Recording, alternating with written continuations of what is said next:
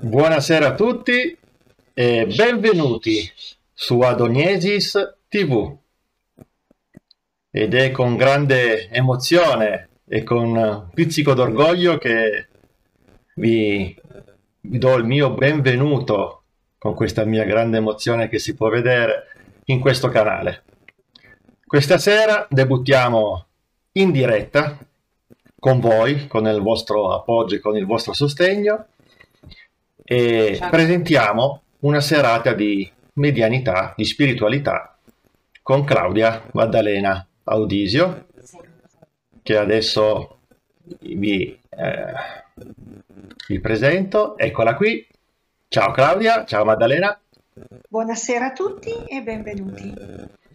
Eccoci, allora questa sera Claudia appunto ci parlerà, ci terrà compagnia e ci parlerà di spiritualità e parte di medianità, ma vi spiegherà meglio lei e insieme a lei potrete se volete anche farvi qualche domanda e tenerci compagnia. Mm?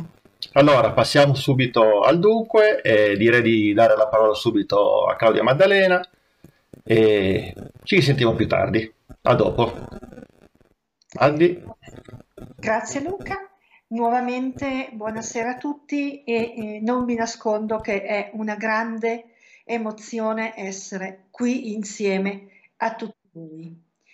Questa sera parleremo di un, uh, un percorso importante nel cammino di, di tutti, non solo di coloro che fanno ricerca o percorsi di crescita spirituale, ma proprio di tutti. Cammi- parleremo della medianità la medianità spirituale e la guarigione spirituale. Perché vi dico che è qualcosa che appartiene a tutti? Perché medianità non è nient'altro che un termine estremamente umile che significa essere semplicemente uno strumento in connessione con se stessi e con gli altri. Ora, che cosa avviene quando noi iniziamo un cammino così profondo? Quando noi entriamo nello sviluppare i nostri doni medianici o capacità, io li chiamo doni perché li ritengo tali, perché penso che noi stessi siamo un dono. Cosa avviene quando noi iniziamo questo percorso? Avviene primariamente un incontro, un incontro importante che è l'incontro con noi stessi. E quell'incontro con noi stessi non è nient'altro che un atto d'amore e di grande consapevolezza. L'amore e la consapevolezza per noi stessi.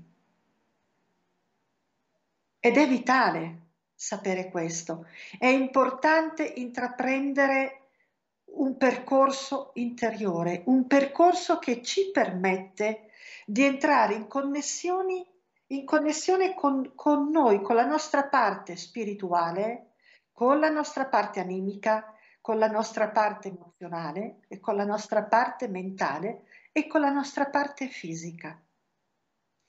In maniera errata pensiamo che il corpo sia meno importante lo spirito è più importante o viceversa? No.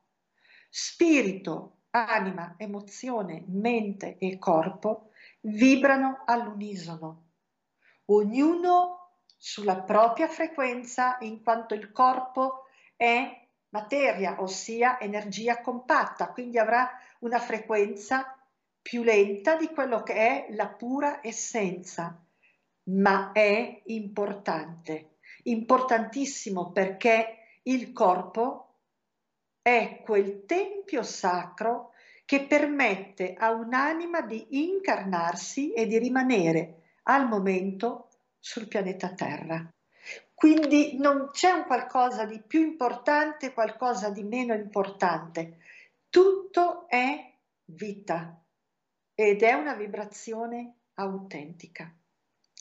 Ora, quando noi iniziamo dei cammini di sviluppo riguardante la medianità, la medianità è quella vibrazione che ci permette di entrare in connessione con tutte le altre anime. Con tutte le altre anime si intende le anime incarnate e le anime non incarnate, ossia che non hanno un corpo fisico. Per anime non aventi un corpo fisico si intendono i fratelli e le sorelle cosmiche e si intende il mondo dello spirito in tutta la sua gerarchia. Per anime che non hanno un corpo fisico si intendono quelle vibrazioni che sono in alcuni momenti più visibili del visibile. Perché non è che se io ti vedo tu esisti, se io non ti vedo tu non ci sei. No, non è così.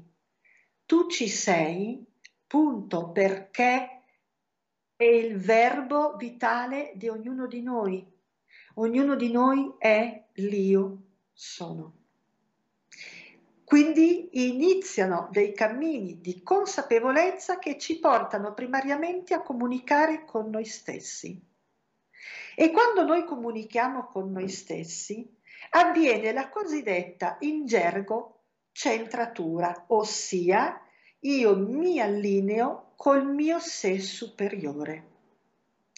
Quando questo avviene, là dove si persegue il cammino comunicativo,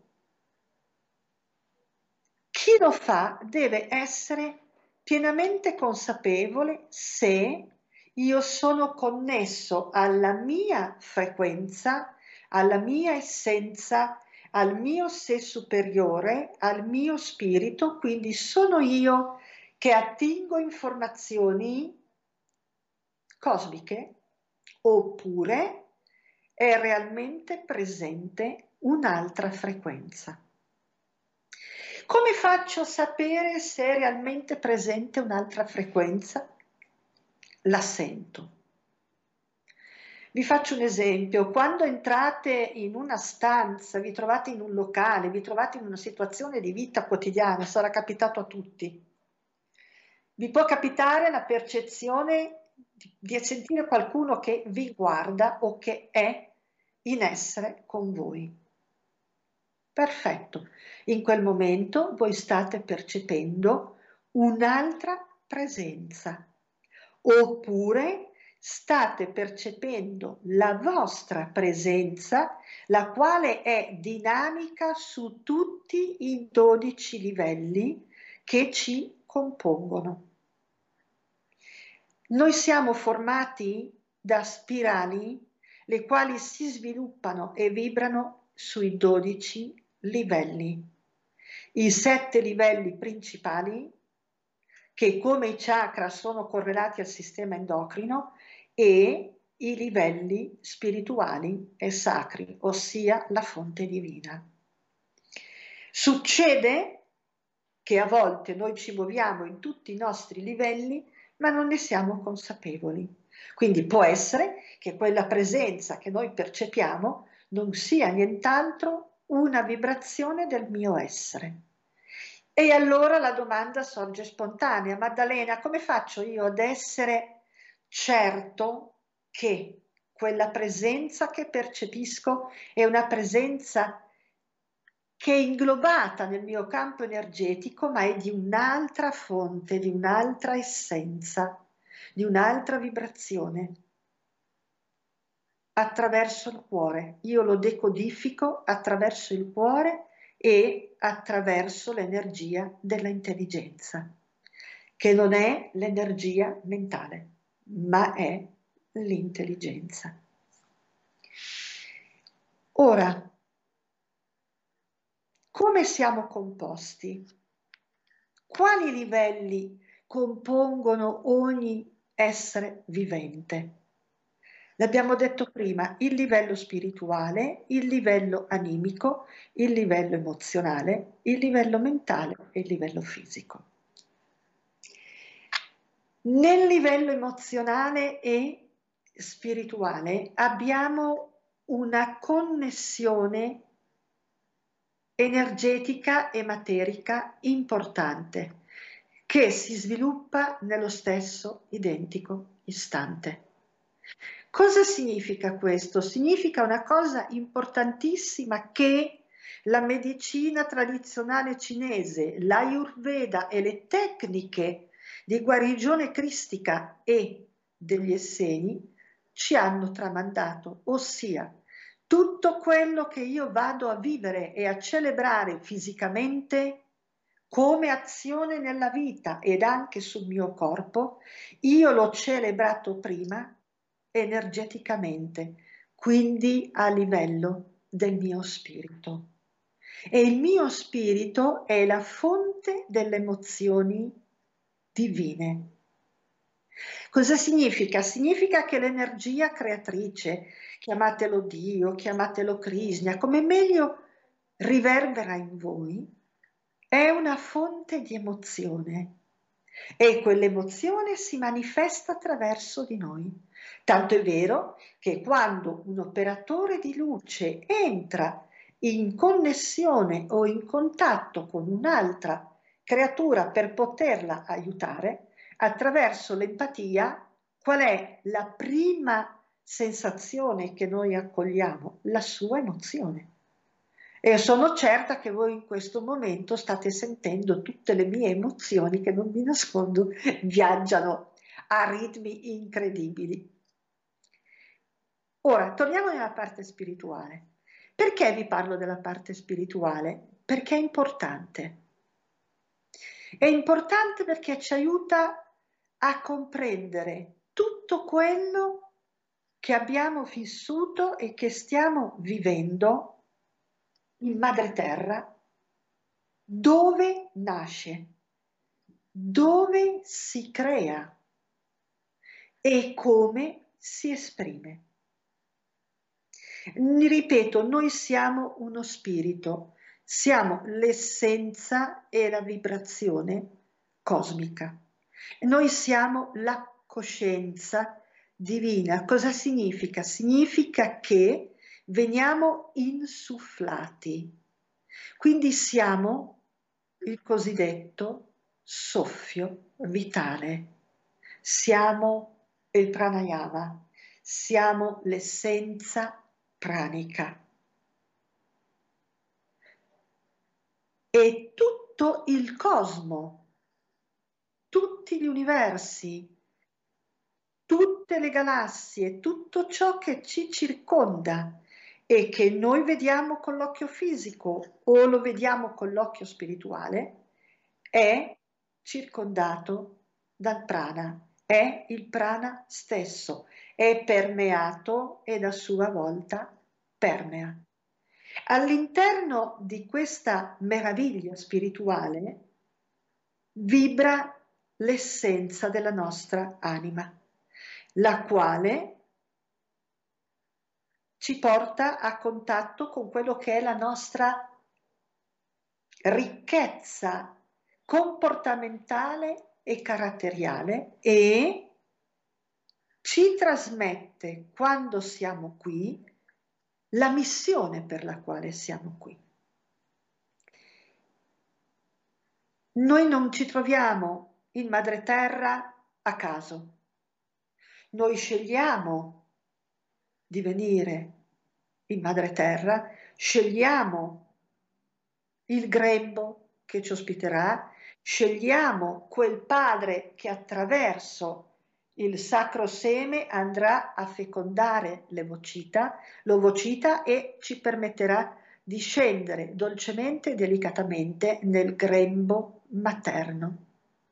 Grembo materno che ci proteggerà e ci permetterà la nostra formazione e la nostra crescita.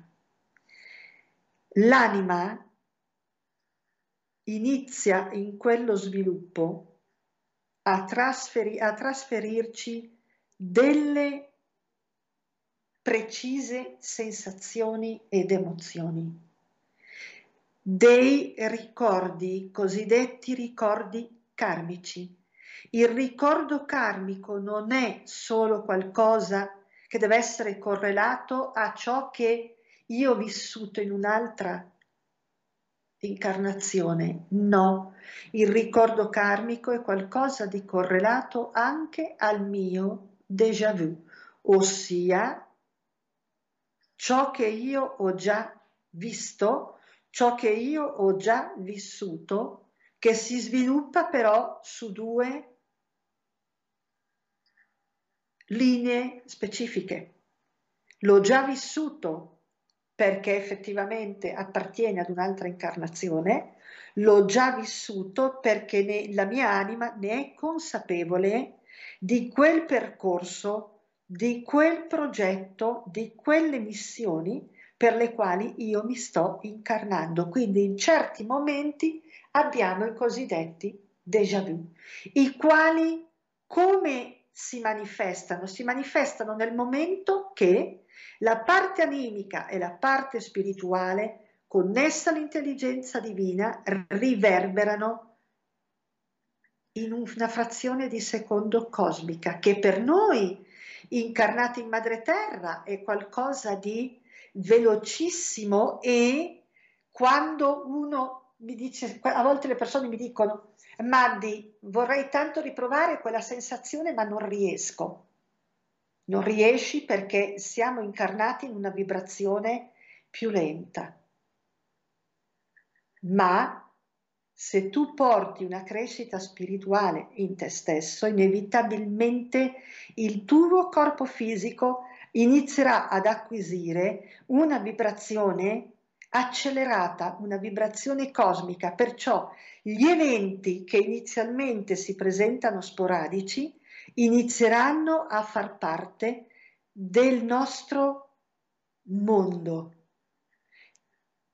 della nostra vita, della nostra quotidianità e saranno quegli eventi, quelle sensazioni, quelle emozioni, quei profumi, quei suoni quelle immagini, quei ricordi che ci permettono di percepire che cosa? L'universo quando ci parla, che tipo di messaggio ci sta portando. E quando noi percepiamo che l'universo ci sta portando un messaggio, è qualcosa di estremamente magico, perché il messaggio che l'universo mi porta è una risposta. Se l'universo mi risponde significa che io ho creato, che io mi sono espresso in simultanea. Macrocosmo e microcosmo. Noi siamo esattamente la rappresentazione mignon dell'universo. Ed in noi tutto si muove all'unisono come nell'universo non c'è nulla di differente, non c'è nulla di eh, staccato, non c'è nulla di più o meno, come ho già detto prima, tutto è un'unica vibrazione. Ora, quando si parla della presa di consapevolezza di noi stessi e della crescita spirituale, io devo piano piano, con estrema delicatezza, iniziare ad andare nel grembo materno. Nel grembo materno non vi sto parlando dell'utero della mamma che mi ha ospitato, no, vi parlo del grembo materno, quindi della madre divina, della madre cosmica, dell'utero universale. Perché io devo andare nel grembo materno e attraverso quale strumento io andrò nel grembo cosmico. Perché nel grembo cosmico c'è tutta la mia storia. Perché nel momento nel quale io entro nel grembo cosmico avrò la capacità e la percezione di andare ad elaborare e a visitare se vi sono dei traumi delle energie che con difficoltà mi permettono di essere lo spirito libero che sono. E questo avviene attraverso che cosa? Avviene attraverso la ghiandola sacra, che è la ghiandola pineale. Ghiandola che la medicina tradizionale al giorno d'oggi ancora non ha ben compreso realmente questa ghiandola perché è sacra, perché è la ghiandola primaria. È sacra ed è la ghiandola primaria perché è la mia matrice, è la mia essenza, è quella vibrazione che si mette in moto insieme alla gemma smeraldina quando? Quando io sono una morula nel grembo, nel pancino della mamma. Nel periodo che va, nella famosa quiete, sappiamo che eh, dal momento in cui avviene un ovocita, avviene una fecondazione, noi sappiamo che vi sono le cosiddette due ore di quiete. In quelle due ore di quiete l'universo è in sospensione. E cosa avviene? Avviene che tutte le forze, tutte le spirali, tutte le energie, quindi i chakra, i meridiani, le nadi, la kundalini, la gemma smeraldina che risiede nella sede cristica, ossia il cuore e la ghiandola pineale, si uniscono. In quelle due ore si unisce tutto questo, insieme ai primi tre elementi, terra, fuoco, Attraverso la ghiandola pineale io devo ritornare nel mio soffio primario e il mio soffio primario è quella quiete. Dopo quella quiete la morula prende vita ed inizia a svilupparsi per poi diventare embrione, per poi diventare feto. Anche in questa fase di vita noi abbiamo delle informazioni delle informazioni che sono nostre e delle informazioni genitoriali, delle informazioni dai nostri genitori cosmici, delle informazioni da tutti i genitori che ci hanno ospitato in tutte le altre incarnazioni e le informazioni dei genitori biologici che ci hanno permesso di essere qui e ora.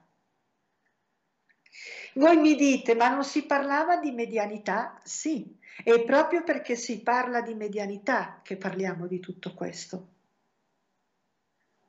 Perché per poter comunicare con un'altra anima, io devo poter comunicare con me stesso, con me stessa. Per conoscere e percepire la vibrazione di un'altra fonte vivente, se io non conosco e non percepisco la vibrazione della mia fonte vivente, della meraviglia che sono, non riesco ad andare ad incontrare l'altra vibrazione. E anche quando noi siamo nella fonte medianica, siamo in connessione, Qual è la ghiandola? Quali sono i due luoghi che ci mettono in comunicazione con le altre forme viventi? La gemma smeraldina che vibra nella sede cristica, la sede dei sentimenti, il centro della volontà, la sede che tutto conosce, tutto sa, ossia il cuore, la fonte dell'amore, e la ghiandola pineale. Questo ci fa comprendere che cosa? Ci fa comprendere un'altra cosa importante. Il maestro Emmanuel, conosciuto come Gesù, per chi fa cammini importanti nell'ufologia, Sananda, ha portato e ha lasciato uno strumento meditativo importante, che è la meditazione dei cuori gemelli. La meditazione dei cuori gemelli porta l'unificazione con la fonte vivente in noi, con la nostra fonte primaria. E cosa sono questi due cuori gemelli? La ghiandola pineale e la gemma smeraldina. Quindi quando noi lavoriamo in medianità, quando noi entriamo in comunicazione col mondo spirituale, che è un inno d'amore, e con i fratelli e le sorelle cosmiche, noi siamo primariamente all'unisono. I nostri due cuori gemelli, ossia la ghiandola pineale e la gemma smeraldina, sono unite e mi permettono di aprire che cosa? Il chakra cristico, ossia l'ottavo chakra, il quale a raggiera sviluppa dall'ottavo chakra al dodicesimo una raggiera di 12 livelli al suo interno che mi permette di essere l'essenza divina che io sono. Se vi sono domande, visto che a me piace molto eh, la comunicazione e l'interazione, se avete delle domande da fare, fatele. E perché siamo nella, nel nuovo mondo, nel nuovo tempo dove ci si muove eh, online, dove ci si muove con questo strumento che eh, è, se vogliamo, anche freddo, in quanto io vi sento, perché io vi sento e so che voi mi sentite, ma io non vedo i vostri occhioni, li vedo a livello spirituale che sono pieni di stelline cosmiche, ma se avete delle domande da fare, fatele perché è bene che vi sia un nutrimento, che vi sia un'interazione, in quanto ogni cosa che voi chiedete e che chiediamo, perché tutti domandiamo, è sempre una fonte di nutrimento, non è mai un insegnamento. Io questa sera non vi sto insegnando nulla, Magari vi sto ricordando semplicemente cose che già voi sapete o vi sto dando semplicemente una conferma. Perché sappiamo che il Maestro è in ognuno di noi, ma a volte abbiamo bisogno di quella conferma in più. Quindi se avete domande da fare, fatele. Bevo un sorsetto d'acqua. fatele pure perché io adoro le domande. Ora, che cos'è la medianità? E, e questo è un punto estremamente delicato ed importante. La medianità è eh, lo spiritismo? No, è la spiritualità. Un medium è nella sua umiltà, nella sua semplicità, nella sua gioia, quella creatura che entra in connessione con le altre vibrazioni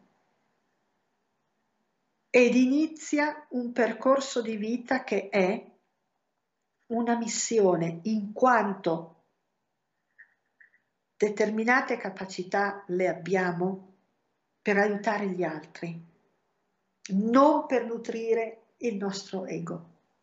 Quando noi abbiamo delle consapevolezze, le abbiamo per aiutare gli altri, mai per noi stessi.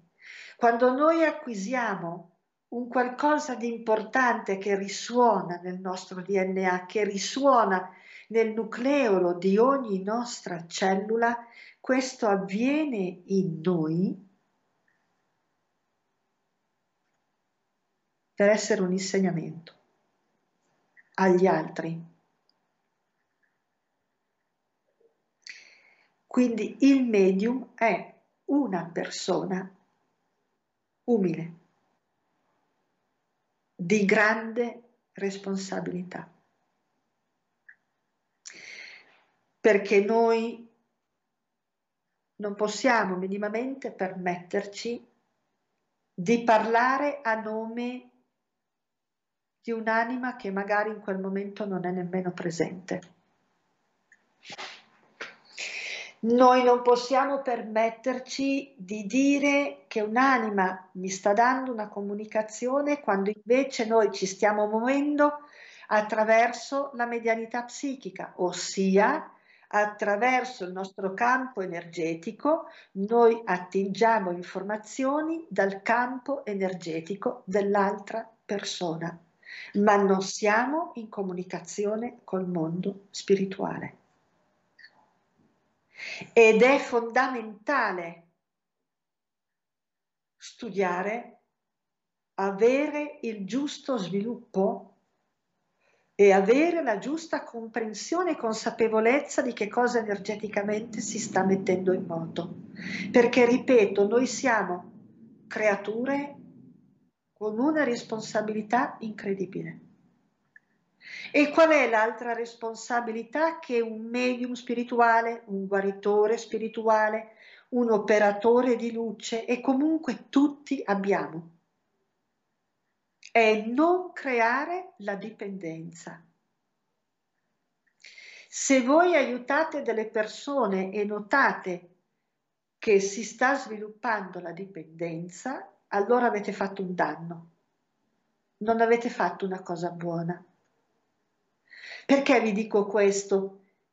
Perché hanno bisogno di essere, come noi, riallineate a se stesse e come noi devono saper camminare con le loro gambe.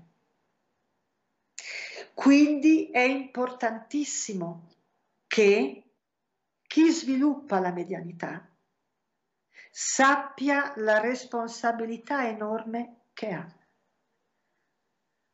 e sappia come ci si relaziona nel mondo. Perché? Perché c'è il rovescio della medaglia. Un medium vero vede e sente ogni cosa. Quindi si sentono le cose meravigliose e si sentono anche le sofferenze si vedono le sofferenze che magari andranno a celebrarsi nella vita di quell'anima e non possiamo comunicarle. Non possiamo permetterci di aprire la nostra boccuccia e fare dei danni. E noi dobbiamo a nostra volta avere la capacità di rimanere fermi, non possiamo essere in balia dell'emozione di quello che io vedo. Anche perché quell'evento io non posso modificarlo. La sola cosa che noi possiamo fare qual è? Intervenire affinché vi sia meno danno possibile e il percorso di guarigione il più veloce possibile. Ma per fare tutto questo vuol dire che io devo avere una centratura importante e vuol dire che io devo essere consapevole delle leggi cosmiche, delle leggi divine che sono incontrovertibili e che sono dentro e fuori ad ognuno di noi.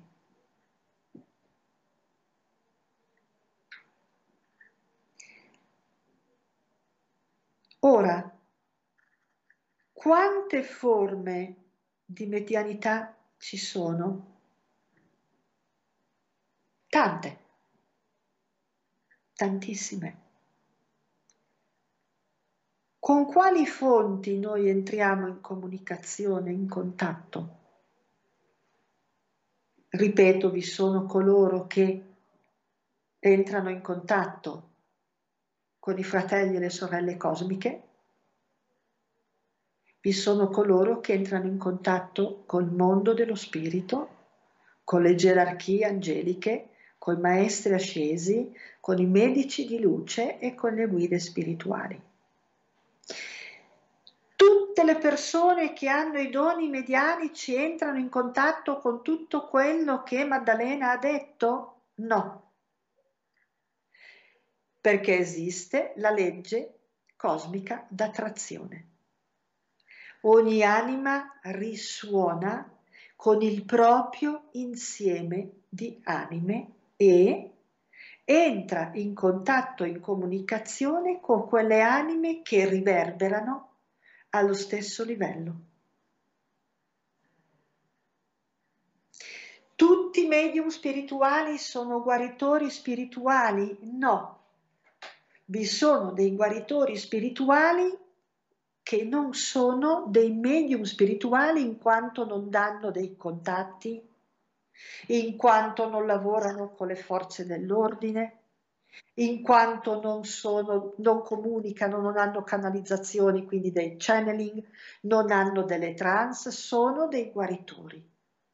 E viceversa, ci sono creature con doni medianici, ma non di guarigione spirituale. Chi è che determina tutto questo? La fonte divina. Un maestro asceso in madre terra che era Madre Teresa di Calcutta, diceva sempre io sono la matita nelle mani di Cristo. È lui che scrive. Io sono una matita. Pensate quale umiltà e quale semplicità. Questo spirito immenso che era in Madre Terra, Madre Teresa di Calcutta, ha trasmesso una verità così sacra e autentica. Ed è così per tutti. Noi siamo uno strumento. E quando noi siamo uno strumento è perché abbiamo in atto la fede. E la fede non è qualcosa di religioso o di filosofia, no, no, no. La fede è dentro noi stessi. Se io ho fede, significa che io ho fiducia nelle mie capacità, in quanto essenza divina, in quanto noi siamo l'estensione di Dio, Padre e Madre.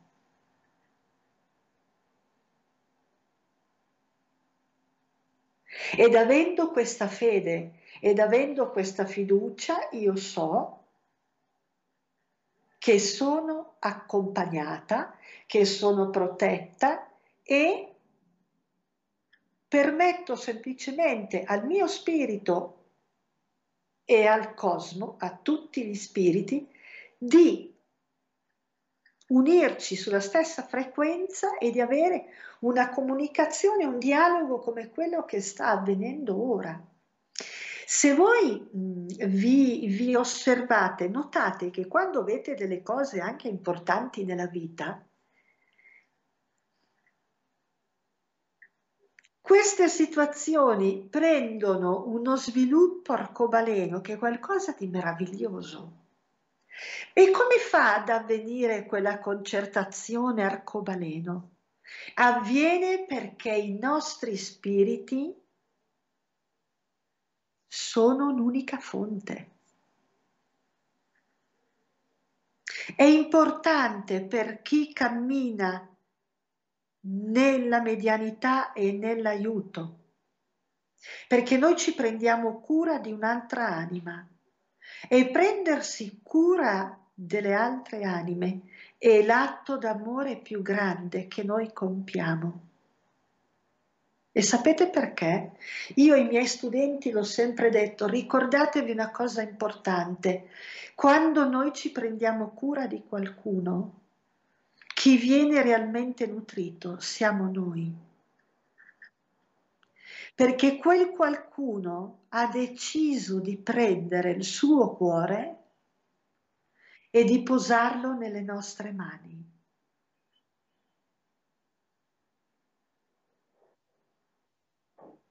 Quindi io ti aiuto, ma quello che ogni, ogni, creatura che noi incontriamo abbiamo aiutato, stiamo aiutando, andremo a aiutare, il bagaglio di esperienze di condivisione sacra che quella creatura ci ha donato è un diamante inestimabile, è prezioso. E questo ci fa capire che cosa? Un'altra cosa importante, il non giudizio. Noi non sappiamo veramente cosa quell'anima prova, le sue esperienze, il suo cammino. Noi non sappiamo al suo posto se avremmo fatto uguale, peggio o meglio. E se vi osservate, quando siete all'inizio degli sviluppi dei vostri doni e iniziate ad aiutare, l'universo che è estremamente intelligente, chi ci manda?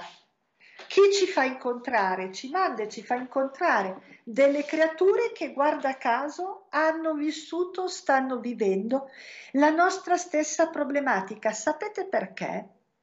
Perché se io quel cappotto non l'ho indossato, come posso capire quello che tu provi?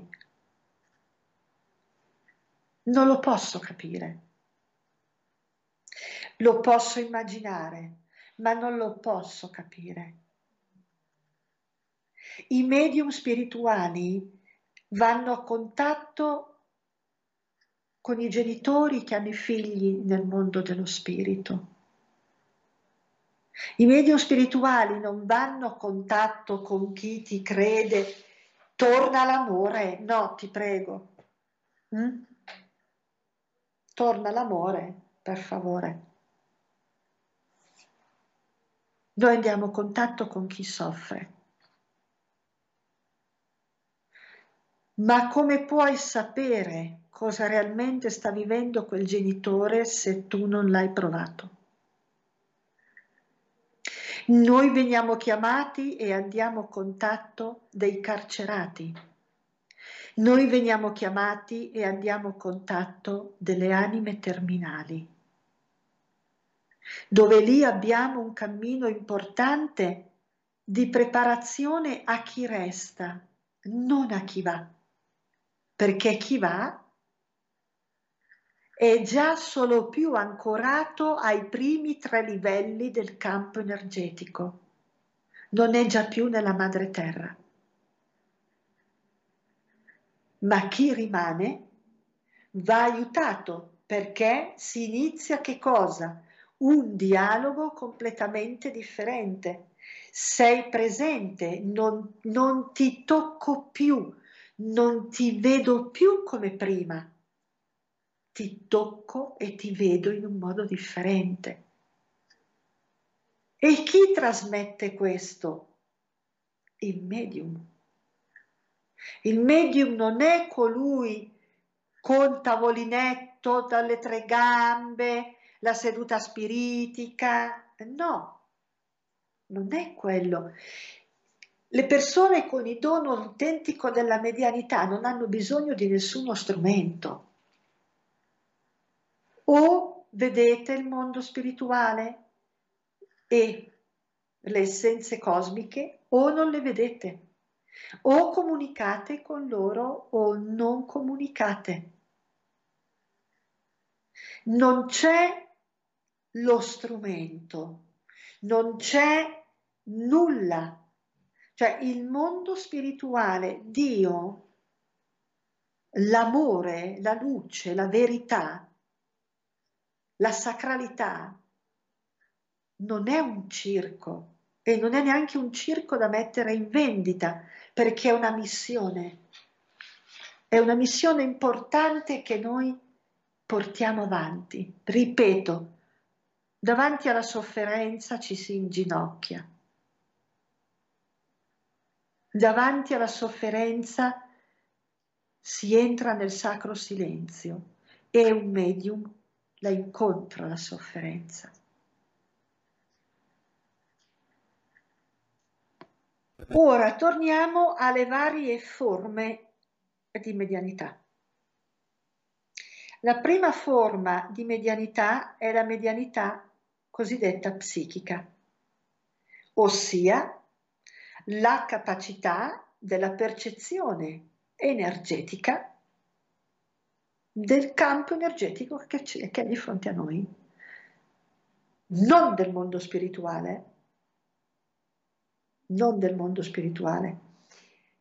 Torniamo nella medianità psichica. È semplicemente quella capacità. Quindi quando voi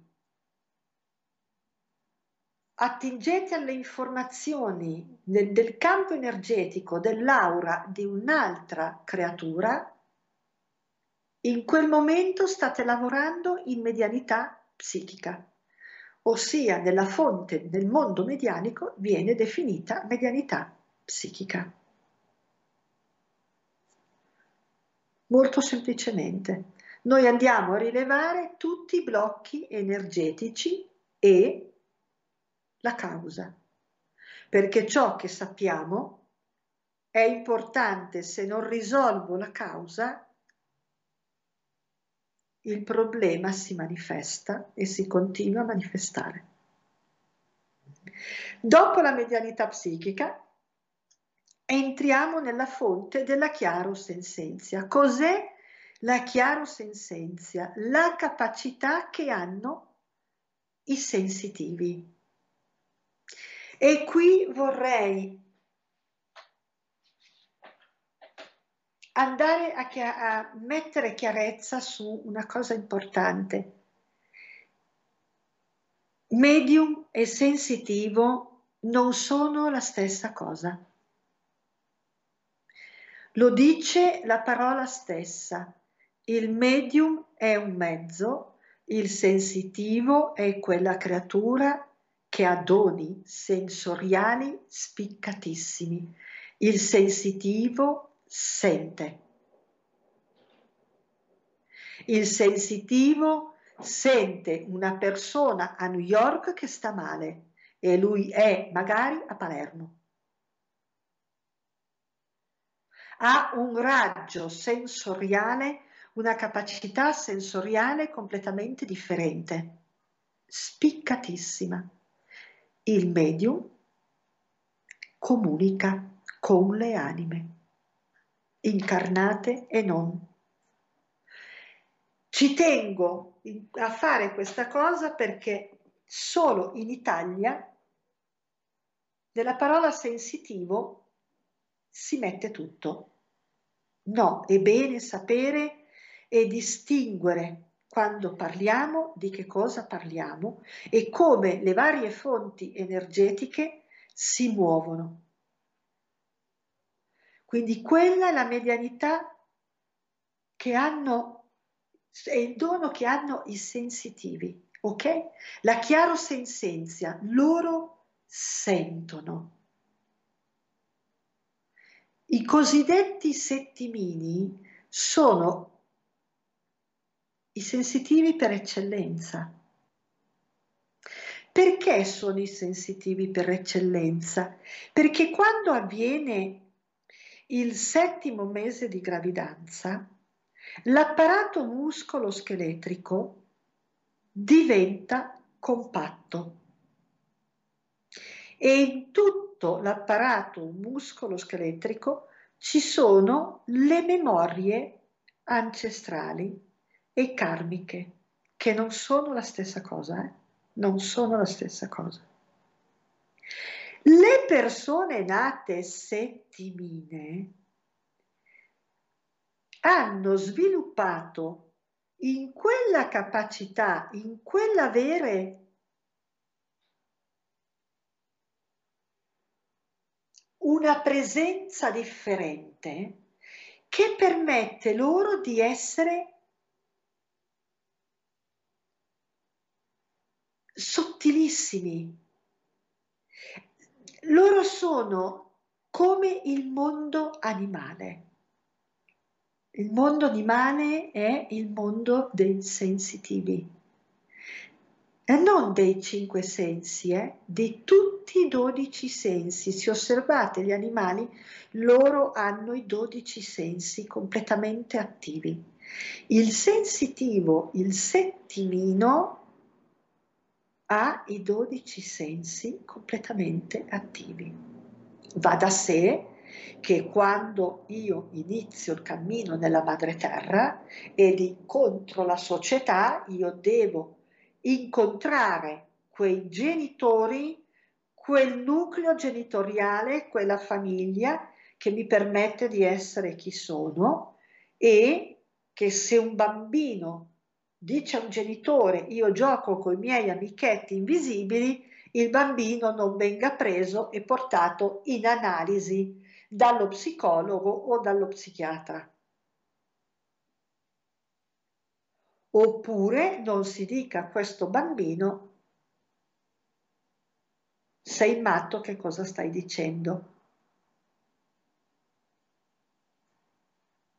Perché quel bambino realmente vede ciò che tu, adulto, non riesci più a vedere. 17 anni fa una persona eh, mi disse come fa lei a essere connessa con l'universo? Io risposi, lei mi pone la domanda sbagliata, si deve chiedere lei come mai non è connessa con l'universo, non come faccio io ad essere connessa con l'universo, perché nasciamo tutti così. Dalla chiaro sensenza entriamo in un'altra fonte medianica, che è la chiaroveggenza, che tutti vorrebbero tutti vorrebbero avere la chiaroveggenza, ma tu sei realmente pronto ad accettare quello che poi vedi? Sei realmente pronto a vivere, a convivere con ciò che hai visto? Perché la chiaroveggenza non è una moda,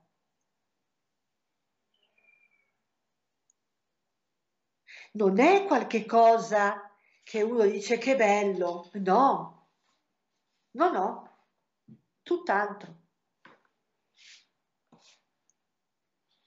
Io voglio vedere gli angeli, sì? Io voglio vedere la luce, sì? Lo sai che la luce, se non sei pronto, ti acceca? Quando entrate in galleria e poi uscite, se la vostra vista fisica non, non, si, non si va di nuovo ad amalgamare delicatamente con la luce, si riceve uno schiaffo in faccia che è accecante.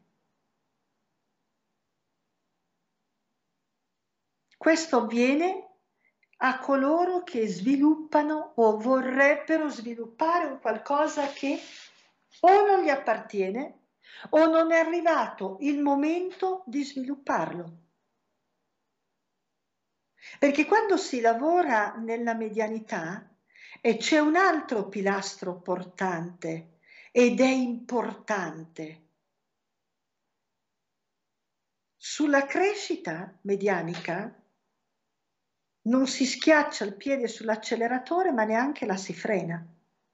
Bisogna sapere entrare nel flusso dell'energia, nel flusso d'amore che noi siamo e lasciare che tutto si celebri e avvenga.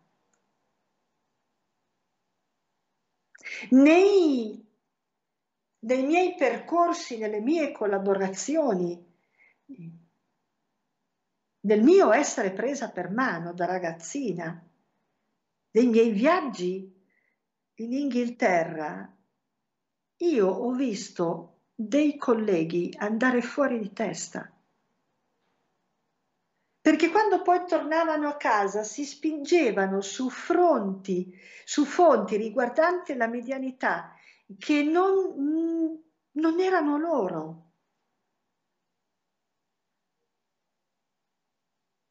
Si sono fatti male.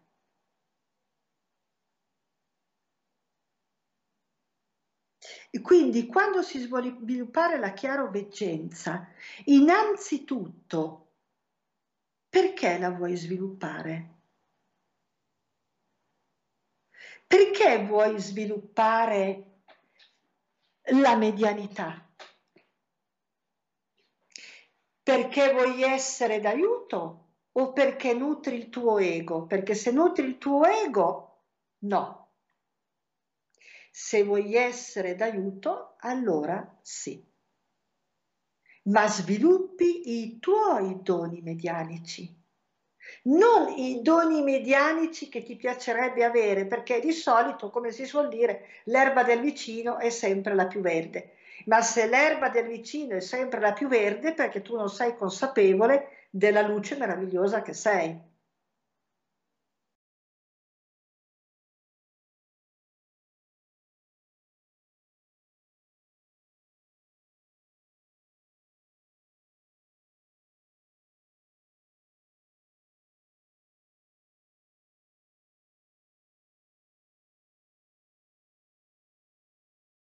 c'è una domanda da porre a Maddi, ce la manda Virna e dice, e dice, Maddalena, come possiamo capire quando comunicare e se farlo?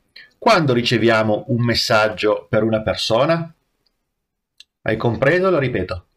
Allora, no, ci sono tre, tre, tre domande. Allora, fammi la prima, nel senso che chiede tre cose. Allora, te la rileggo. Maddalena, come possiamo capire quando comunicare e se farlo quando riceviamo un messaggio per una persona?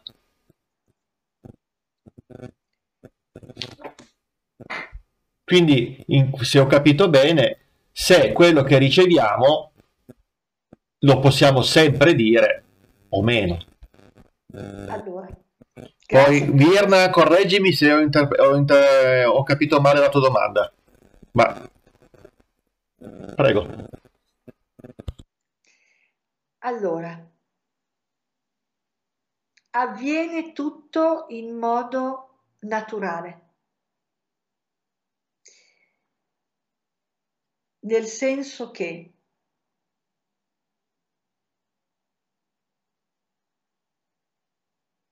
noi non sappiamo mai se realmente avverrà una comunicazione con il mondo dello spirito o non avverrà.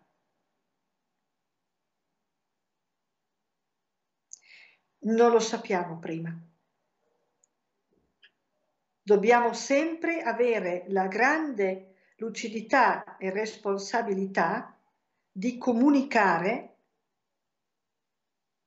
che potrebbe esserci come potrebbe non esserci. Oppure potrebbe esserci un'altra energia che si manifesta in comunicazione perché magari attraverso di voi è raggiungibile una mamma, un papà, dei figli, un fratello, una sorella, insomma delle situazioni importanti in madre terra che vanno aiutate. Cos'altro aveva chiesto però? Credo che la domanda eh, fosse proprio quella che tra- tra- mi sono permesso di tradurti, perché ho detto sì, era quello, ma io se vuoi te la ripeto che magari riesci a cogliere un messaggio in più. Allora, come possiamo capire quando comunicare e se farlo? Quando riceviamo un messaggio per una persona. Ecco, in poche parole, forse hai già, già risposto, ma forse c'è qualche sfumatura da... Andiamo sul se farlo.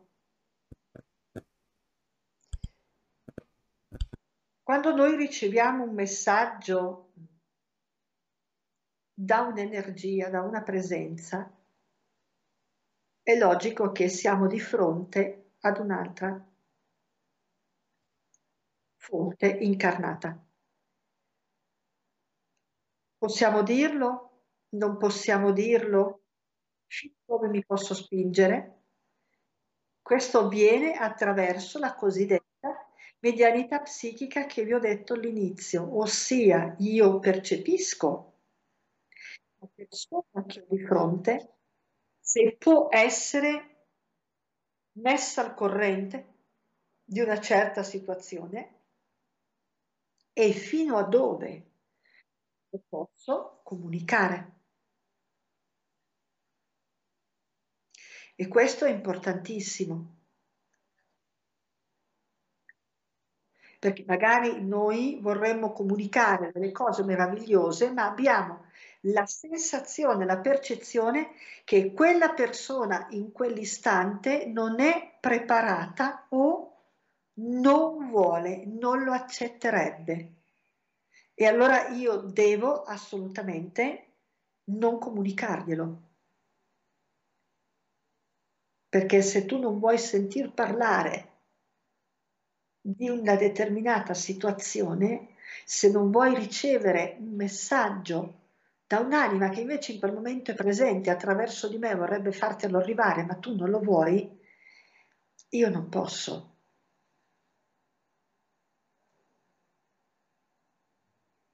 Oppure, se invece percepisco che tu hai una lieve apertura, allora no, con la giusta modalità ti dico che c'è una comunicazione in essere, che ho la percezione di una presenza, ti dico di chi, e poi si permette, si apre, come si dice in gergo, si apre il contatto, si apre la comunicazione. E nel momento nella quale si apre la comunicazione, la vostra energia mentale diventa totalmente passiva. Cosa vuol dire? Vuol dire che se la mia energia mentale è attiva, c'è il rischio che nella comunicazione vengano dette anche cose che dico io.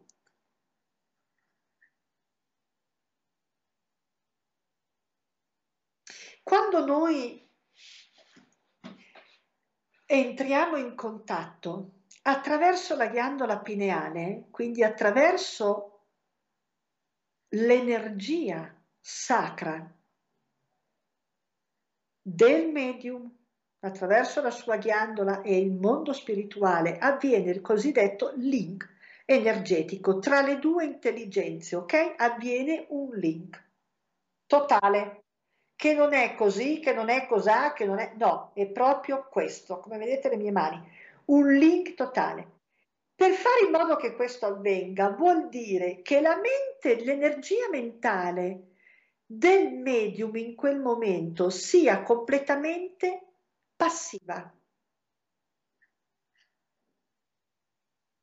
Altrimenti, ripeto, c'è il rischio che la comunicazione data non sia limpida.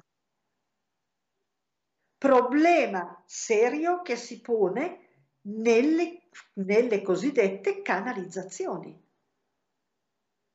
Ci sono creature che ricevono canalizzazioni e se voi andate a leggere in quelle parole che arrivano da quella guida piuttosto che eh, dall'arcangelo piuttosto che dal comandante Ashtarshera piuttosto che dai maestri ascesi, sì, vi sono all'interno delle parole della persona, non dell'energia che ha comunicato.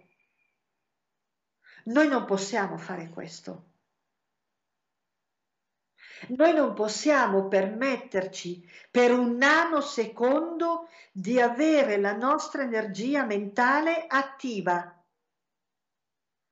Io non posso permettermi quando vengono comunicate delle canalizzazioni di far,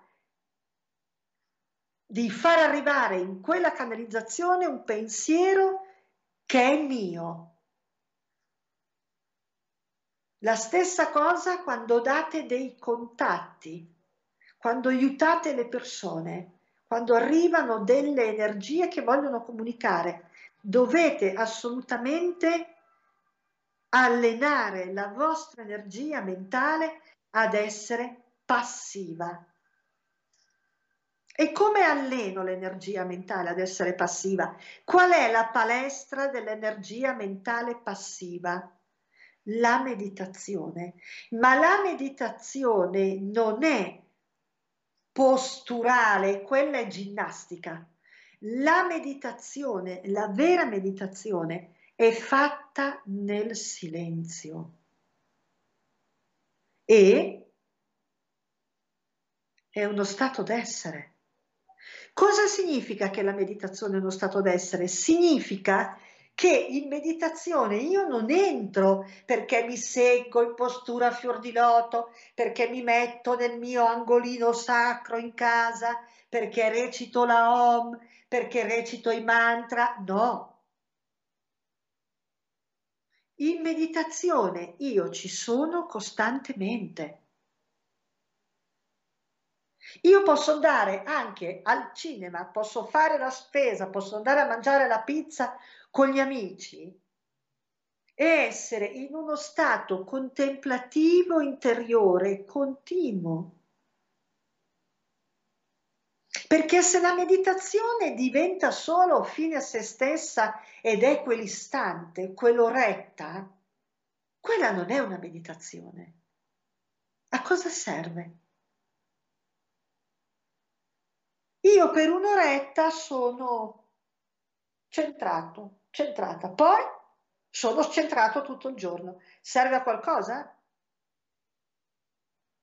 Non serve. Quindi chi fa i cammini di sviluppo di aiuto, comunque la meditazione è importantissima perché vi rende l'energia mentale passiva. E perché l'energia mentale passiva è importante? Ve lo dico subito, perché noi siamo abituati, questa società ragiona l'amore, ragiona il pianto, ragiona la gioia, ragiona la sofferenza, ragiona le lacrime, ragiona, ragiona qualsiasi cosa. Ma cosa ragionate? Ma posso io ragionare un sentimento, un'emozione? No, la, la posso solo vivere.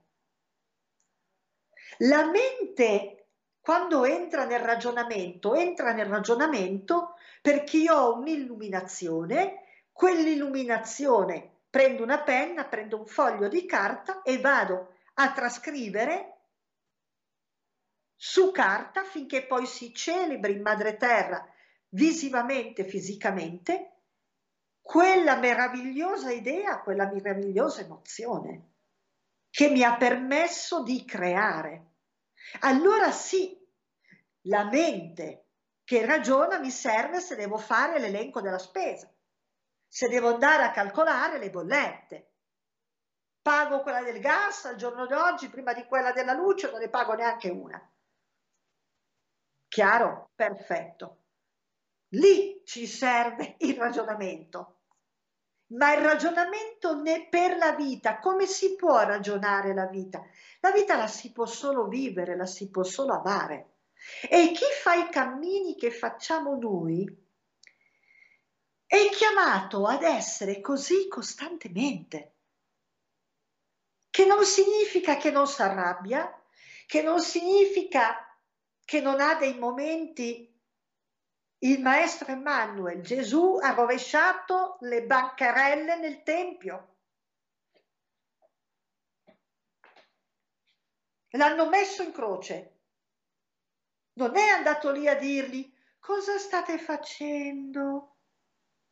Mercanzia della sacralità in maniera diplomatica? No, ha rovesciato le bancherelle del Tempio. Perché vi dico questo? Perché indubbiamente in madre terra noi abbiamo le emozioni. Quindi tutti ci arrabbiamo, ma meno male. Ma meno male, altrimenti saremmo veramente qualcosa di finto. Invece siamo veri, siamo autentici, permettiamo alla nostra energia di camminare e di sviluppare e di, di esprimere i suoi, i suoi ritmi, i suoi bioritmi.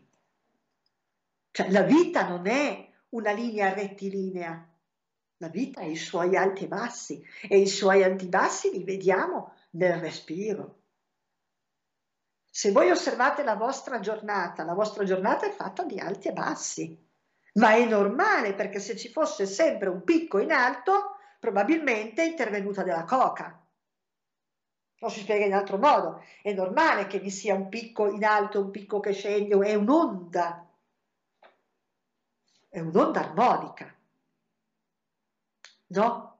Da lì nascono le famose patologie depressive piuttosto che. Non è, il problema non è un picco, il problema si pone quando quel picco è costante, sia in salita sia in discesa, nel senso che non c'è la curva. Ora, detto ciò e ciò detto, è importantissimo rimanere connessi non solo con le energie che stanno comunicando, ma anche con chi sta ricevendo la comunicazione, per sapere quello che posso dire, quello che non posso dire e se lo posso dire. Assolutamente. L'altra fonte importante dopo la chiaroveggenza è la chiarudienza. Cos'è la chiarudienza? La capacità di sentire esattamente una voce del mondo spirituale che vi sta chiamando. La sentite con, le, con il vostro udito fisico. A qualcuno magari è successo e si è girato. Ma mi sono sentito chiamare, mi giro, non c'è nessuno. Sarà una mia idea. No, ti sei sentito chiamare, non è una tua idea. Non è una tua idea, ti sei sentito chiamare se qualcuno ti ha realmente chiamato. Hai il dono spiccato di chiara udienza, ossia senti anche la loro voce con le orecchie fisiche. Proseguiamo ed entriamo nelle forme di medianità più complesse. Una è la guarigione spirituale. La guarigione spirituale è portata avanti dai medici di luce. E? È definita guarigione spirituale perché avviene dallo spirito attraverso lo spirito del guaritore allo spirito del ricevente. E va a lavorare proprio sulla parte spirituale, oltre che naturalmente sulla parte fisica. È importante eh, dove vi sono dei doni come guaritori, è importante comprendere una cosa primaria. Un altro essere guarisce perché ha attivato lui stesso la fonte del cammino di guarigione. Voi mi dite, già, ma esistono i miracoli? Sì, come mai non esistono per tutti?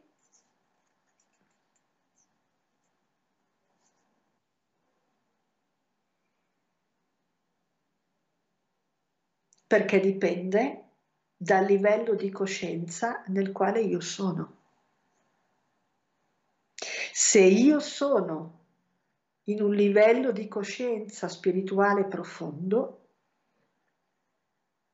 avviene il cosiddetto miracolo, perché sono totalmente connesso con la mia fonte divina e con la fonte divina. Quando è che questo non avviene? Quando nella mia fonte divina io ho delle disconnessioni mie con me stesso, con me stessa. E quindi può avvenire una forma di guarigione fino ad un certo punto, oppure può proprio non avvenire. Perché, vedete, quando noi interagiamo con i medici di luce, quello che i medici di luce comunicano è una cosa fondamentale, che appartiene a chi fa cranio sacrale, ad esempio. Quello che deve essere ripristinato è la fonte della salute.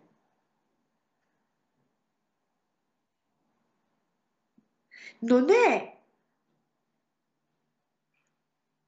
una fonte così, come dirvi, è proprio lo stato di salute. E lo stato di salute non è solo fisico. Lo stato di salute è mentale. Una persona con una disarmonia mentale, come può fisicamente stare bene? Non può, perché prima o poi quel corpicino, prima o poi fisicamente il corpo ti dice guarda che.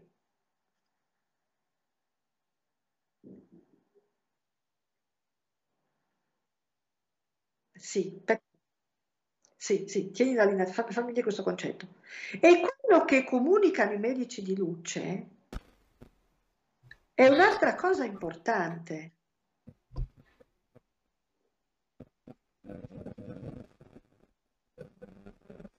Ogni fonte sensoriale è una fonte ricevente e trasmettente di informazioni. Questo significa che quando io mi ammalo, io devo essere il ricevente e il trasmettente di me stesso. E se sono ricevente e trasmettente, vuol dire che io sono connesso al mio DNA e al mio RNA. E se sono connesso al mio DNA e al mio RNA e se sono ricevente e trasmettente, vuol dire che in me le 12 eliche o comunque 4 eliche, 5 eliche si stanno ripristinando. Noi sappiamo che il nostro DNA autentico è formato da 12 eliche. Dimmi Luca. No, guarda, è una domanda semplice e diretta. Maddi, ma la malattia alla fine che cos'è? È un disagio emozionale, represso e inespresso. A seconda del distretto corporeo nel quale essa si manifesta, noi abbiamo la motivazione. La malattia è causata da un'emozione, da un blocco energetico che una persona ha ricevuto. Il blocco energetico si va, si va a manifestare, prende forma nei livelli più esterni del nostro campo energetico, prima di arrivare nel nucleolo, che si trova all'interno del nucleo di ogni cellula, dove esiste l'aura. Allora, la parte esterna al corpo fisico, ossia l'energia che si vede anche ad occhio nudo, viene chiamato campo aurico, aura, ma la vera aura non è quella. Quella è il riverberare dell'aura, ok? L'aura è all'interno del nucleolo, di ogni nucleo. Quindi ogni emozione che noi non abbiamo espresso o che ci ha creato un blocco e in quel blocco noi siamo fermi lì, questa, questo blocco energetico si nutre, si nutre di energia, arrivando poi attraverso i sette chakra principali, attraverso il sistema endocrino sul corpo fisico. Quindi in base ai distretti corporei nei quali poi andrà a manifestarsi, noi andremo a leggere. Noi sappiamo che i guaritori, gli operatori di luce, il mondo olistico legge in distretti corporei specifici il corpo umano. Lo sapete tutti. La parte destra è maschile, la parte sinistra è femminile. La parte anteriore è femminile, la parte posteriore è maschile. La parte alta è maschile, la parte bassa è femminile. E quando si hanno problemi alla schiena è perché lì si stanno muovendo le paure. Nella schiena ci sono tutte le paure correlate al maschile, la nostra protezione, perché se voi vi dovete proteggere da qualcuno che arriva e non vi piace, se vi osservate inconsciamente, il corpo ha il suo dialogo che non è possibile eh, travisarlo. Mm. C'è niente da fare, il corpo vi dice, il corpo parla, eh, lì non puoi mettergli nessuna maschera. Cosa fai quando arriva qualcuno e tu ti devi proteggere? Gli dai la schiena, uh-huh. gli dai il tuo scudo.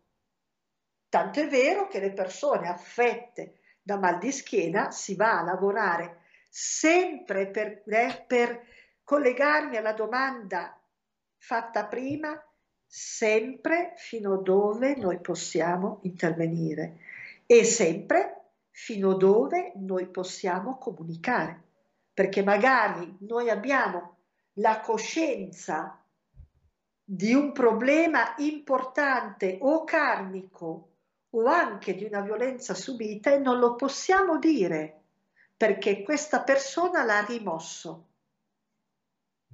E ci teniamo la lingua dietro i denti, eh?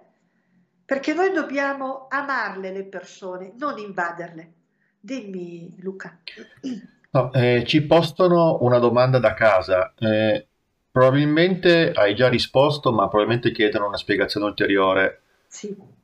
Ci chiedono, possiamo guarire noi stessi e se sì come?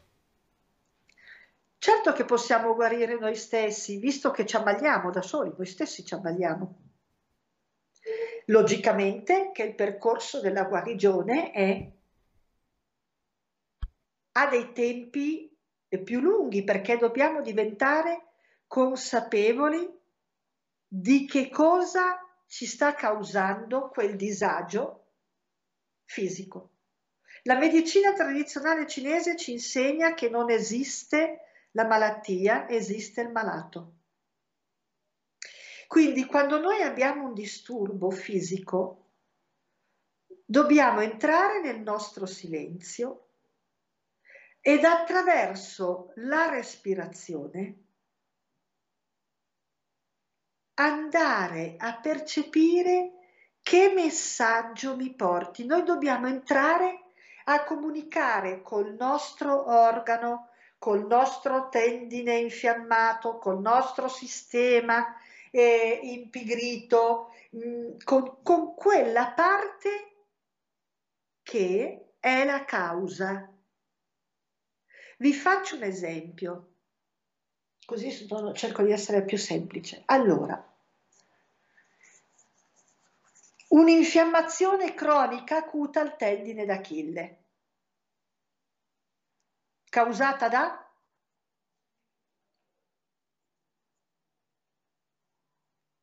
Possono esserci delle ernie a livello cocigeo quindi quella infiammazione cronica acuta al tendine d'Achille è semplicemente l'effetto di una causa localizzata in un altro luogo.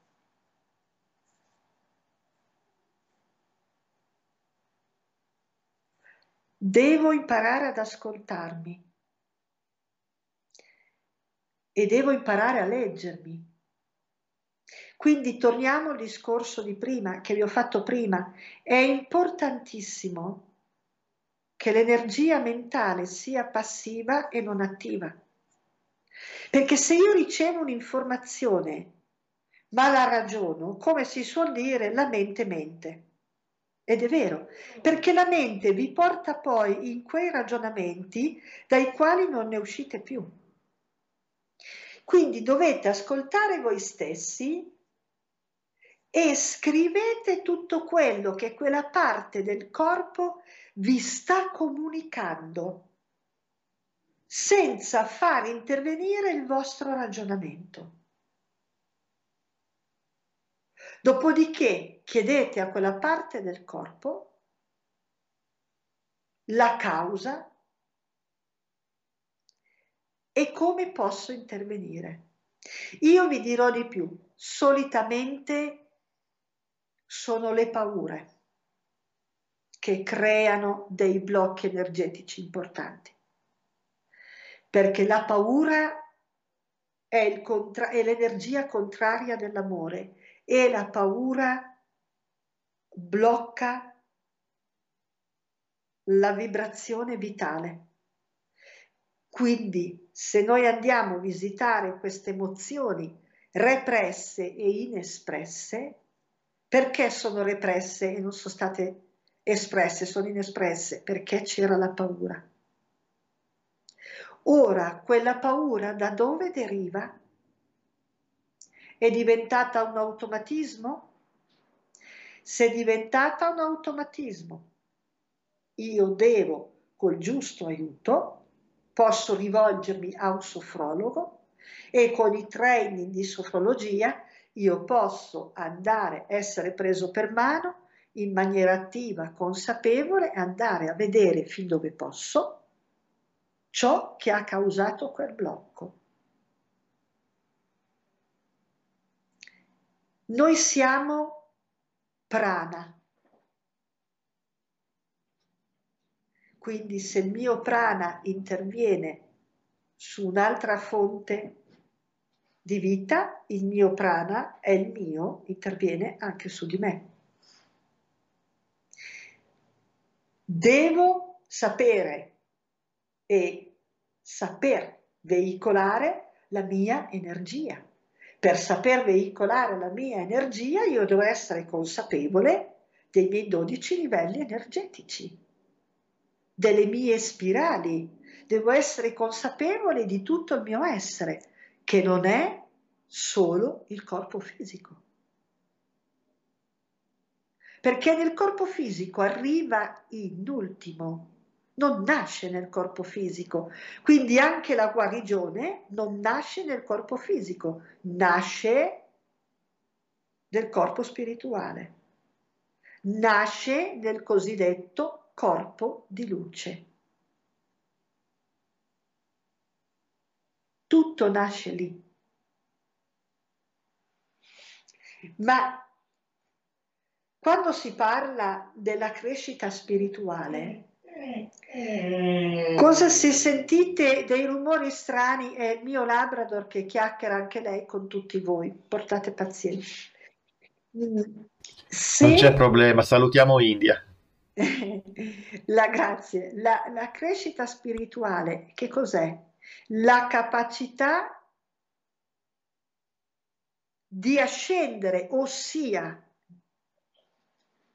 di iniziare a riattivare il processo memonico delle mie cellule affinché tutto sia espresso. E questo è importante. Certo che possiamo, possiamo, dobbiamo guarire noi stessi. Un'altra cosa, ci tengo a dirvela, se la vostra energia mentale vi dice che avrete il mal di testa, e signori cari, avremo il mal di testa, eh? L'abbiamo detto, l'abbiamo decretato, quel mal di testa arriva. L'abbiamo creato, noi siamo ciò che pensiamo ma non sappiamo utilizzarlo lo strumento della mente. Non lo sappiamo utilizzare, perché se lo sapessimo realmente utilizzare a pieno, non ci sarebbe neanche più un medico. Eh. Sarebbero, sarebbe una figura inesistente. dove ero arrivata alla guarigione spirituale. Quindi quando voi intervenite sia con i medici di luce, sia come operatori di luce o su voi stessi, andate a lavorare nella vostra fonte spirituale. Dopodiché, la guarigione spirituale, laddove si manifesta nel canale medianico, è una guarigione spirituale nella trance o una guarigione spirituale di presenza, ma sempre sono i medici di luce che danno guarigione spirituale, se si parla della fonte medianica. L'altra fonte medianica importante è la trance. Tutte, tutti i medium lavorano in trance? No. Tutti possono andare in trance? No. No.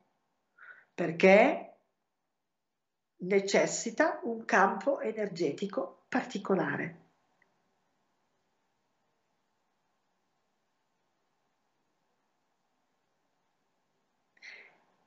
Un medium che canalizza o che lavora nella trance è un medico, in, è un medium in grado di essere totalmente in quel momento nel silenzio, anche animico, per permettere a quel maestro, perché di solito sono maestri che portano le comunicazioni, a quelle guide di comunicare. E questo è importantissimo.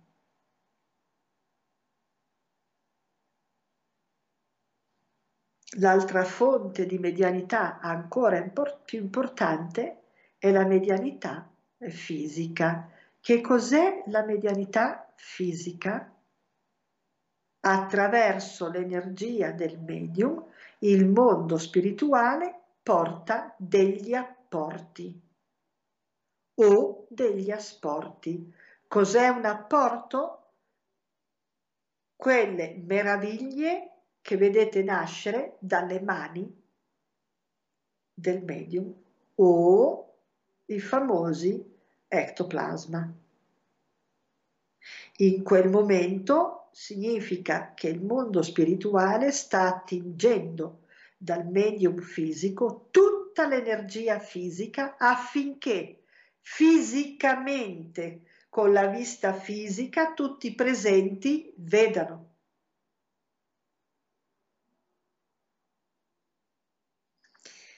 Al giorno d'oggi la fonte di comunicazione è completamente cambiata e sta cambiando. Non si lavora più, non si entra più in comunicazione con le stesse modalità di un tempo è proprio cambiata la comunicazione e vi dirò di più. Questa nuova eh, forma di, eh, di essere connessi a distanza va inevitabilmente a sviluppare un dono meraviglioso che è la telepatia. perché ci permette di essere connessi e in comunicazione veramente a distanza. Cosa che prima sì, c'era, ma non era così spiccata, non veniva così sentita, percepita e, e usata. Invece ora, che comunque ci permettono di stare fuori per un po' di tempo, ma più il lungo tempo sarà quello dove uno sta diviso, chiuso, per comunicare con gli altri inevitabilmente in tutti gli esseri, non solo in noi, quelle fonti lì si esprimono, si attivano. E questo è importantissimo. È importantissimo ed è bellissimo. In tutto questo marasma ci sono delle cose importanti che si stanno manifestando. Ecco Claudia, sono spirituali. Tu stai dicendo, scusami, stai dicendo che praticamente tutti potranno sviluppare comunque delle qualità medianiche? In qualche modo si può sviluppare quindi la medianità? Sì, sì, mantenendo la consapevolezza che, come ho già detto prima, lo sviluppo va graduale fino dove è giusto che io arrivi. E sviluppo i miei canali comunicativi.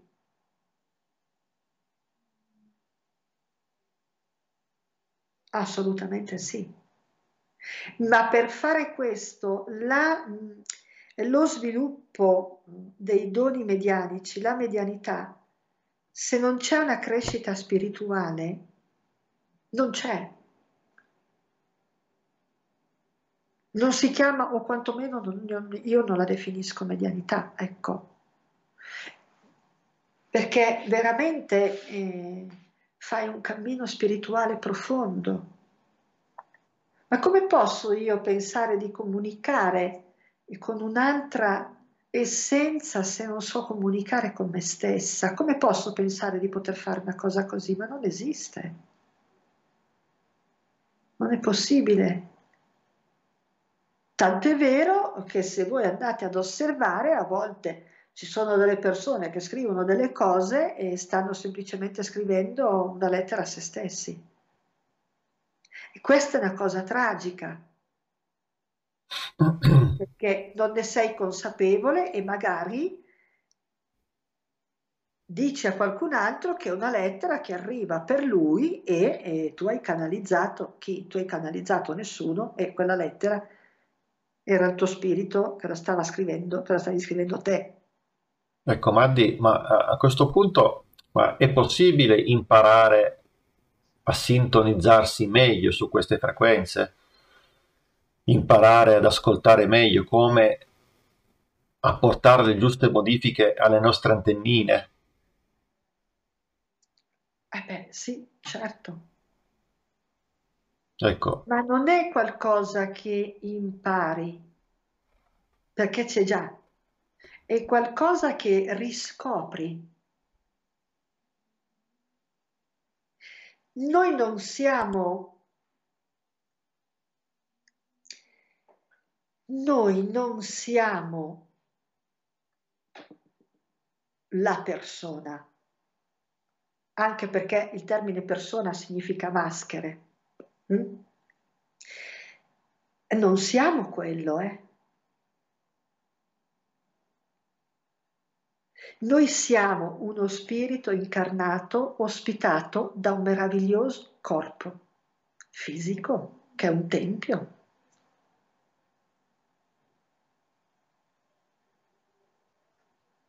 Cioè noi eh, siamo, mm, l'ho detto prima, fonte divina. Siamo degli dei creatori.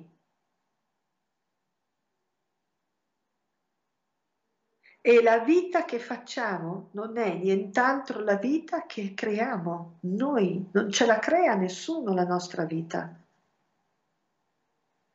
E se qualcosa non ci piace, lo cambiamo. Perché eh, se voi entrate nell'ascolto, se si entra nell'ascolto di noi stessi, eh, noi non viviamo quello che vorremmo. E perché una, non si vive quello che vorremmo? Semplice, perché andiamo a vivere quello che scegliamo, non quello che vogliamo. Perché vorremmo una cosa, ma scegliamo di farne un'altra. Vorrei un campo di papaveri, ma scelgo di seminare le cipolle. La madre terra è intelligente, eh? Avrò le cipolle, le ho seminate io. Voglio un campo di papaveri? Perfetto. Sceglierò le azioni per seminare il campo di papaveri.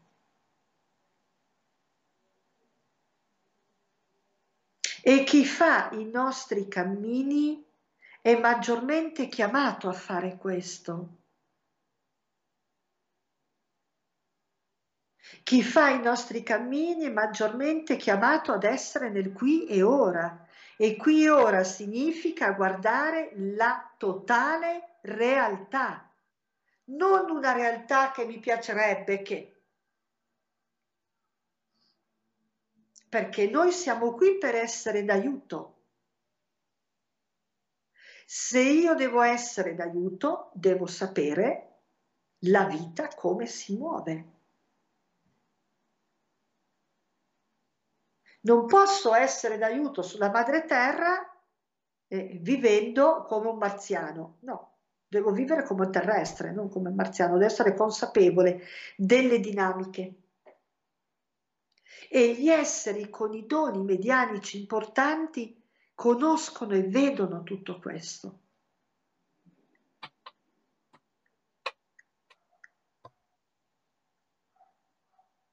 Dopodiché scelgono cosa farne. Se metterlo a disposizione dell'aiuto del prossimo o tenerlo chiuso.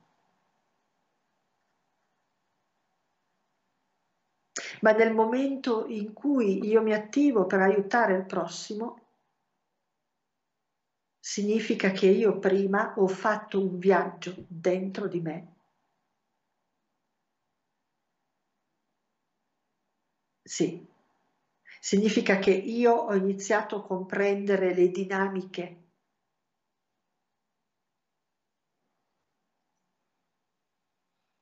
perché se devo spiegare le dinamiche ad un altro, non posso conoscerle perché le ho lette su un libro, eh? Quello non è sapere. Quello è cultura. Leggo delle cose che hanno scritto altri. No. Sapere vuol dire che l'hai vissuto te.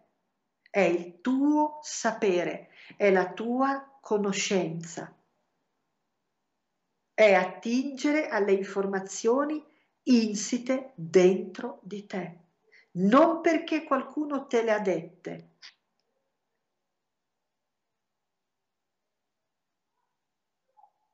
non si può essere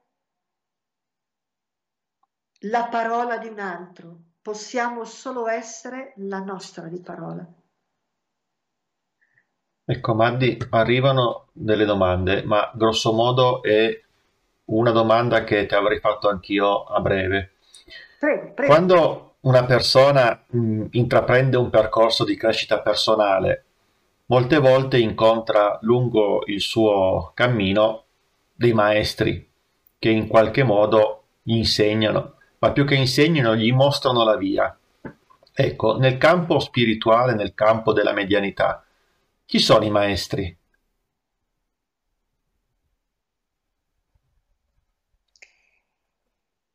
Bella domanda sono i maestri ascesi, nel campo della medianità i maestri sono i maestri ascesi come in tutti i campi. Guardi, so che non si può fare, ma io te la pongo lo stesso, ma chi sono, si potrebbero nominare qualche maestro in tal senso? Io te la pongo lo stesso la domanda, anche se so che viene un po' complicato. Ma i, i maestri ascesi sono la, la sacra parampara, quindi il maestro Saint Germain, Yogananda, Siddhartha Sakyamuni, ossia il Buddha, eh, il maestro Emanuel, quelli sono i, i maestri ascesi e, e, ce ne sono tantissimi altri che in questo momento non, non è che che mi vengono in mente tutti.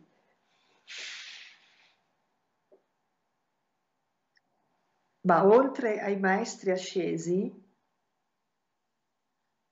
c'è il maestro che c'è dentro di me. I maestri spirituali che si incontrano, perché quando si dice che l'allievo è pronto, il maestro è pronto? Perché? Perché quel maestro è semplicemente quella creatura che in quel momento vi sta dando delle conferme di cose che voi già conoscete, di cose che in voi risuonano dal tempo antico,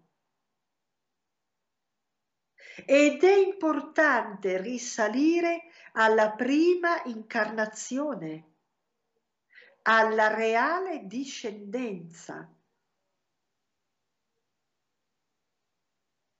Ognuno di noi ha una discendenza basica.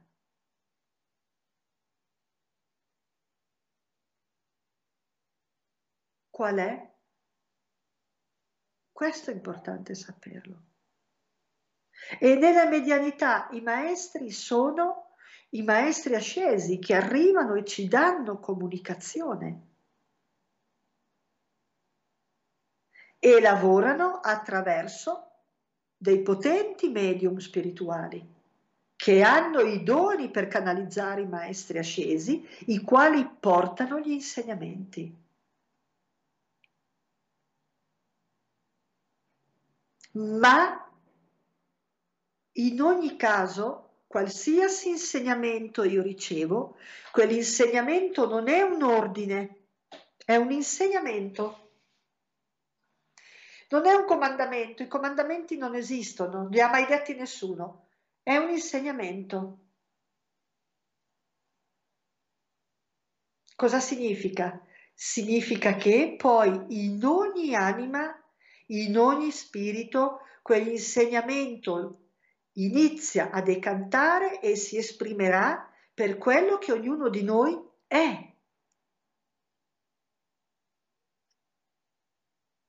Le cose che io, gli argomenti che sono stati toccati questa sera, in ognuna delle, delle persone che li ha ascoltati, con il proprio tempo andranno a riverberare e a vibrare in modo differente.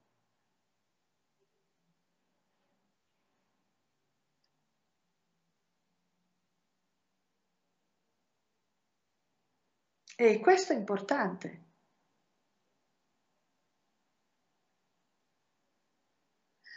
E questo ci fa capire anche che quello che per noi è giusto non vuol dire che lo sia anche per un'altra anima.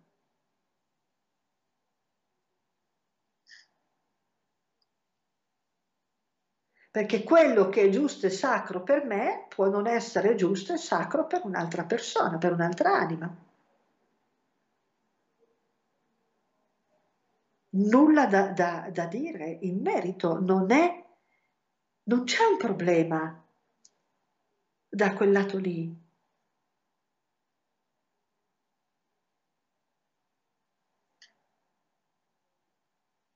Il problema reale si pone quando non conosciamo chi siamo. Quello è un problema reale. Se io non conosco chi sono, non so da dove arrivo, non so cosa sto facendo e neanche dove sto andando. È un delirio. È un delirio. Mi verrebbe da porta la domanda, Mandy, ma allora chi siamo veramente?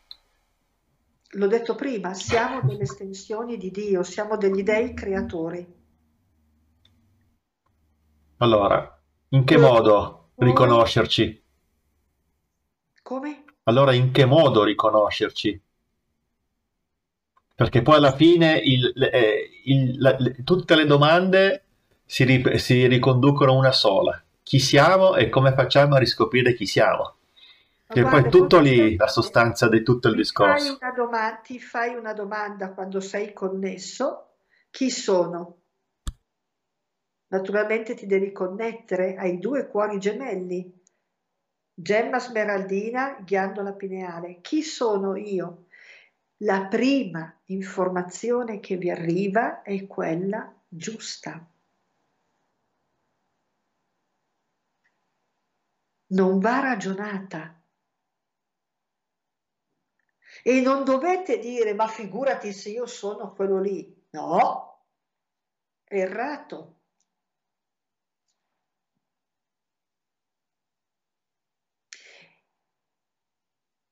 Lo sentite chi siete.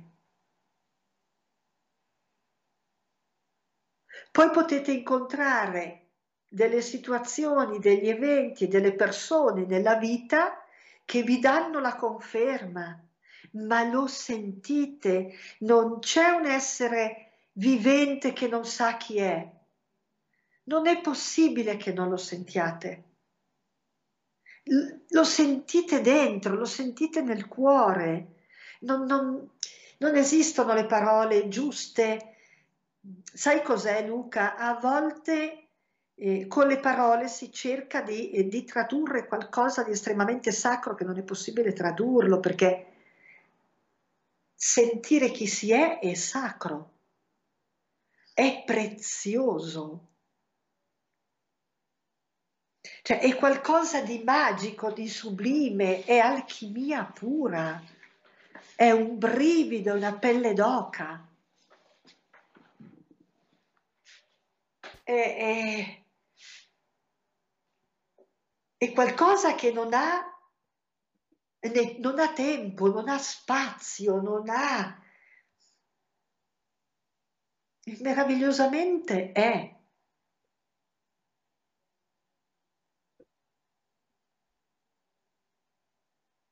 Ma le persone perché non riescono a decodificare? Perché hanno paura. Perché nella maggior parte dei casi si viene disconnessi da bambini. Ma quanta gente c'è che ha fatto un cammino di vita che non voleva fare e che sentiva non appartenergli? 70%. L'80% non per niente c'è l'invidia, c'è la gelosia, c'è la frustrazione. Certo, la tua anima è inespressa. Certo, Fai, porta avanti nella vita quello che ti appartiene, il tuo essere, la tua autenticità.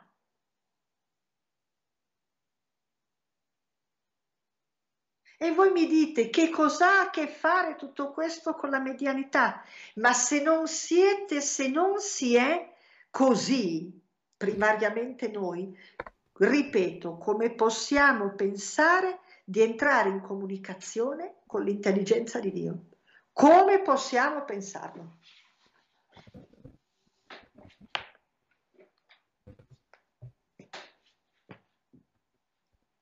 L'ho detto prima, se non comunico con me stesso, come posso pensare di comunicare con le altre anime? Siano essere incarnate o disincarnate? Non è possibile.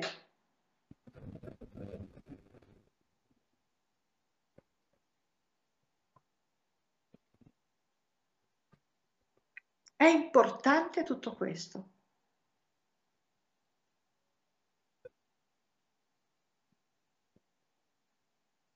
È veramente importante. Bene, Maddi. Ok. Siamo quasi aggiunti al termine di questa serata. Ecco, okay. magari ci ricordi, adesso se non sbaglio, tu giovedì Venerdì prossimo sarai di nuovo qui collegata su Adoniesis. Sì, di, parliamo però di, eh, dell'argomento che stiamo parlando adesso di, de, sulla medianità. Mi pare che sia venerdì prossimo. Sì. Ok. Ci puoi anticipare gentilmente quello di cui parlerai, così giusto per darci un po' di curiosità e poi diamo anche l'appuntamento ai nostri amici per lunedì sera in cui cambierai totalmente argomento e ci parlerai di ben altro, ma forse di un qualche cosa anche di ugualmente importante, come i bambini cristallo e arcobaleno, se non sbaglio. Parlaci anche tu di questo un attimo. Allora, nella prossima sessione entriamo in maniera profonda eh, nello studio delle gerarchie angeliche i maestri ascesi che comunque tu hai voluto in qualche modo mh, anticipare e, e, tutte le varie forme di, di canalizzazione. Quindi indubbiamente una serata che andrà proprio a toccare le fonti medianiche nella, nella sua massima espressione. Per quanto riguarda lunedì, è un cammino che inizia riguardante eh, le incarnazioni dei bambini indaco che comunque sono terminate, nel senso che gli indaco sono tutti presenti. I bambini cristallo, perché i bimbi da quattro anni a questa parte e quelli che arriveranno sono cristallo e va bene, i diamanti sono i maestri ascesi, quindi quando si incarna un maestro asceso è un diamante. Ok. Perché è importante questo? È importante per i genitori. È importante che un uomo e una donna imparino a comprendere che cos'è quel cammino, imparino a comprendere che quelle anime che arrivano non sono anime piccole, sono anime antichissime, di piccolo hanno il corpo fisico perché stanno nel grembo di una donna, quindi se la donna non è come un elefante, indubbiamente no, quel corpicino dovrà essere piccino, cioè è una cosa di buon senso, Dio ha il buon senso, perfetto. Ma è piccolo il corpo, non quello spirito, non quell'anima. E tu non sei il padre e la madre. Tu sei quell'uomo e quella donna, quello spermatozoo e quell'ovocita che unendosi permettono ad un'anima di arrivare in madre terra. Sei il veicolo fisico che ospita chi? Anime evolute. E noi pensiamo che la società e il mondo adulto possa insegnare qualcosa a dei bambini cristallo? Semmai è il bambino cristallo che insegna a noi. Quindi questo cosa vuol dire? Vuol dire che i genitori devono, devono fare una crescita, perché non è il bambino cristallo che scende a livello basso, eh? no, è chi è a livello più basso che sale a quell'altezza. Quindi vuol dire che tu devi imparare già da prima. Vuol dire che tu devi comprendere che nel momento in cui una donna è gravida, quel concepimento è avvenuto astrale 3-4 mesi prima. Ed ecco perché per il mondo femminile presente quando noi ci capita nel nostro cammino di vita che ci sentiamo particolarmente materne, è perché a livello astrale qualcosa da quel lato lì si è mosso. Cosa vuol dire essere mamma e cosa vuol dire essere madre? Cosa vuol dire essere papà e cosa vuol dire essere padre? E io posso dire a quest'altra anima, tu non farai questo, tu non farai quello? No, chiudo. Io posso essere solo l'esempio e la tua protezione e l'aiuto affinché la tua anima si esprima. Perciò è importante che i genitori vengano eh, assolutamente guidati in questo cammino. Ma da subito, da come avviene il concepimento, da subito, imparare a comunicare con quell'anima dell'immediato. Sì, sì, è, è un cammino importantissimo, al quale ci tengo proprio tanto. Sì, sì, sì. E poi sto, sto, lavorando su un progetto che va proprio a ribaltare la scuola così com'è, perché tanto non serve a niente. Perciò un ribaltamento cosmico. D'altronde nuova, il nuovo mondo deve ancorarsi ed è finita in alcuni testi la Gerusalemme celeste. Bene, la Gerusalemme celeste, che non è che ha dei muri celesti e dei palazzi, eh? è celeste perché è della vibrazione cosmica, bisogna farla radicare e per farla radicare bisogna darsi da fare. Io vi ringrazio, ringrazio tutti voi eh, che mi avete ascoltato. Vi ringrazio veramente di cuore, ringrazio Luca e Laura, ringrazio tutto il cielo e ringrazio anche i miei genitori che in questa serata mi hanno mi sono stati assolutamente vicino e ringrazio India che stranamente dopo un attimino di vocalizzo e due o tre russatine continua a dormire perché avevo proprio paura visto che lei si appoggia al computer di, se si affaccia al musone di India in piena diretta insomma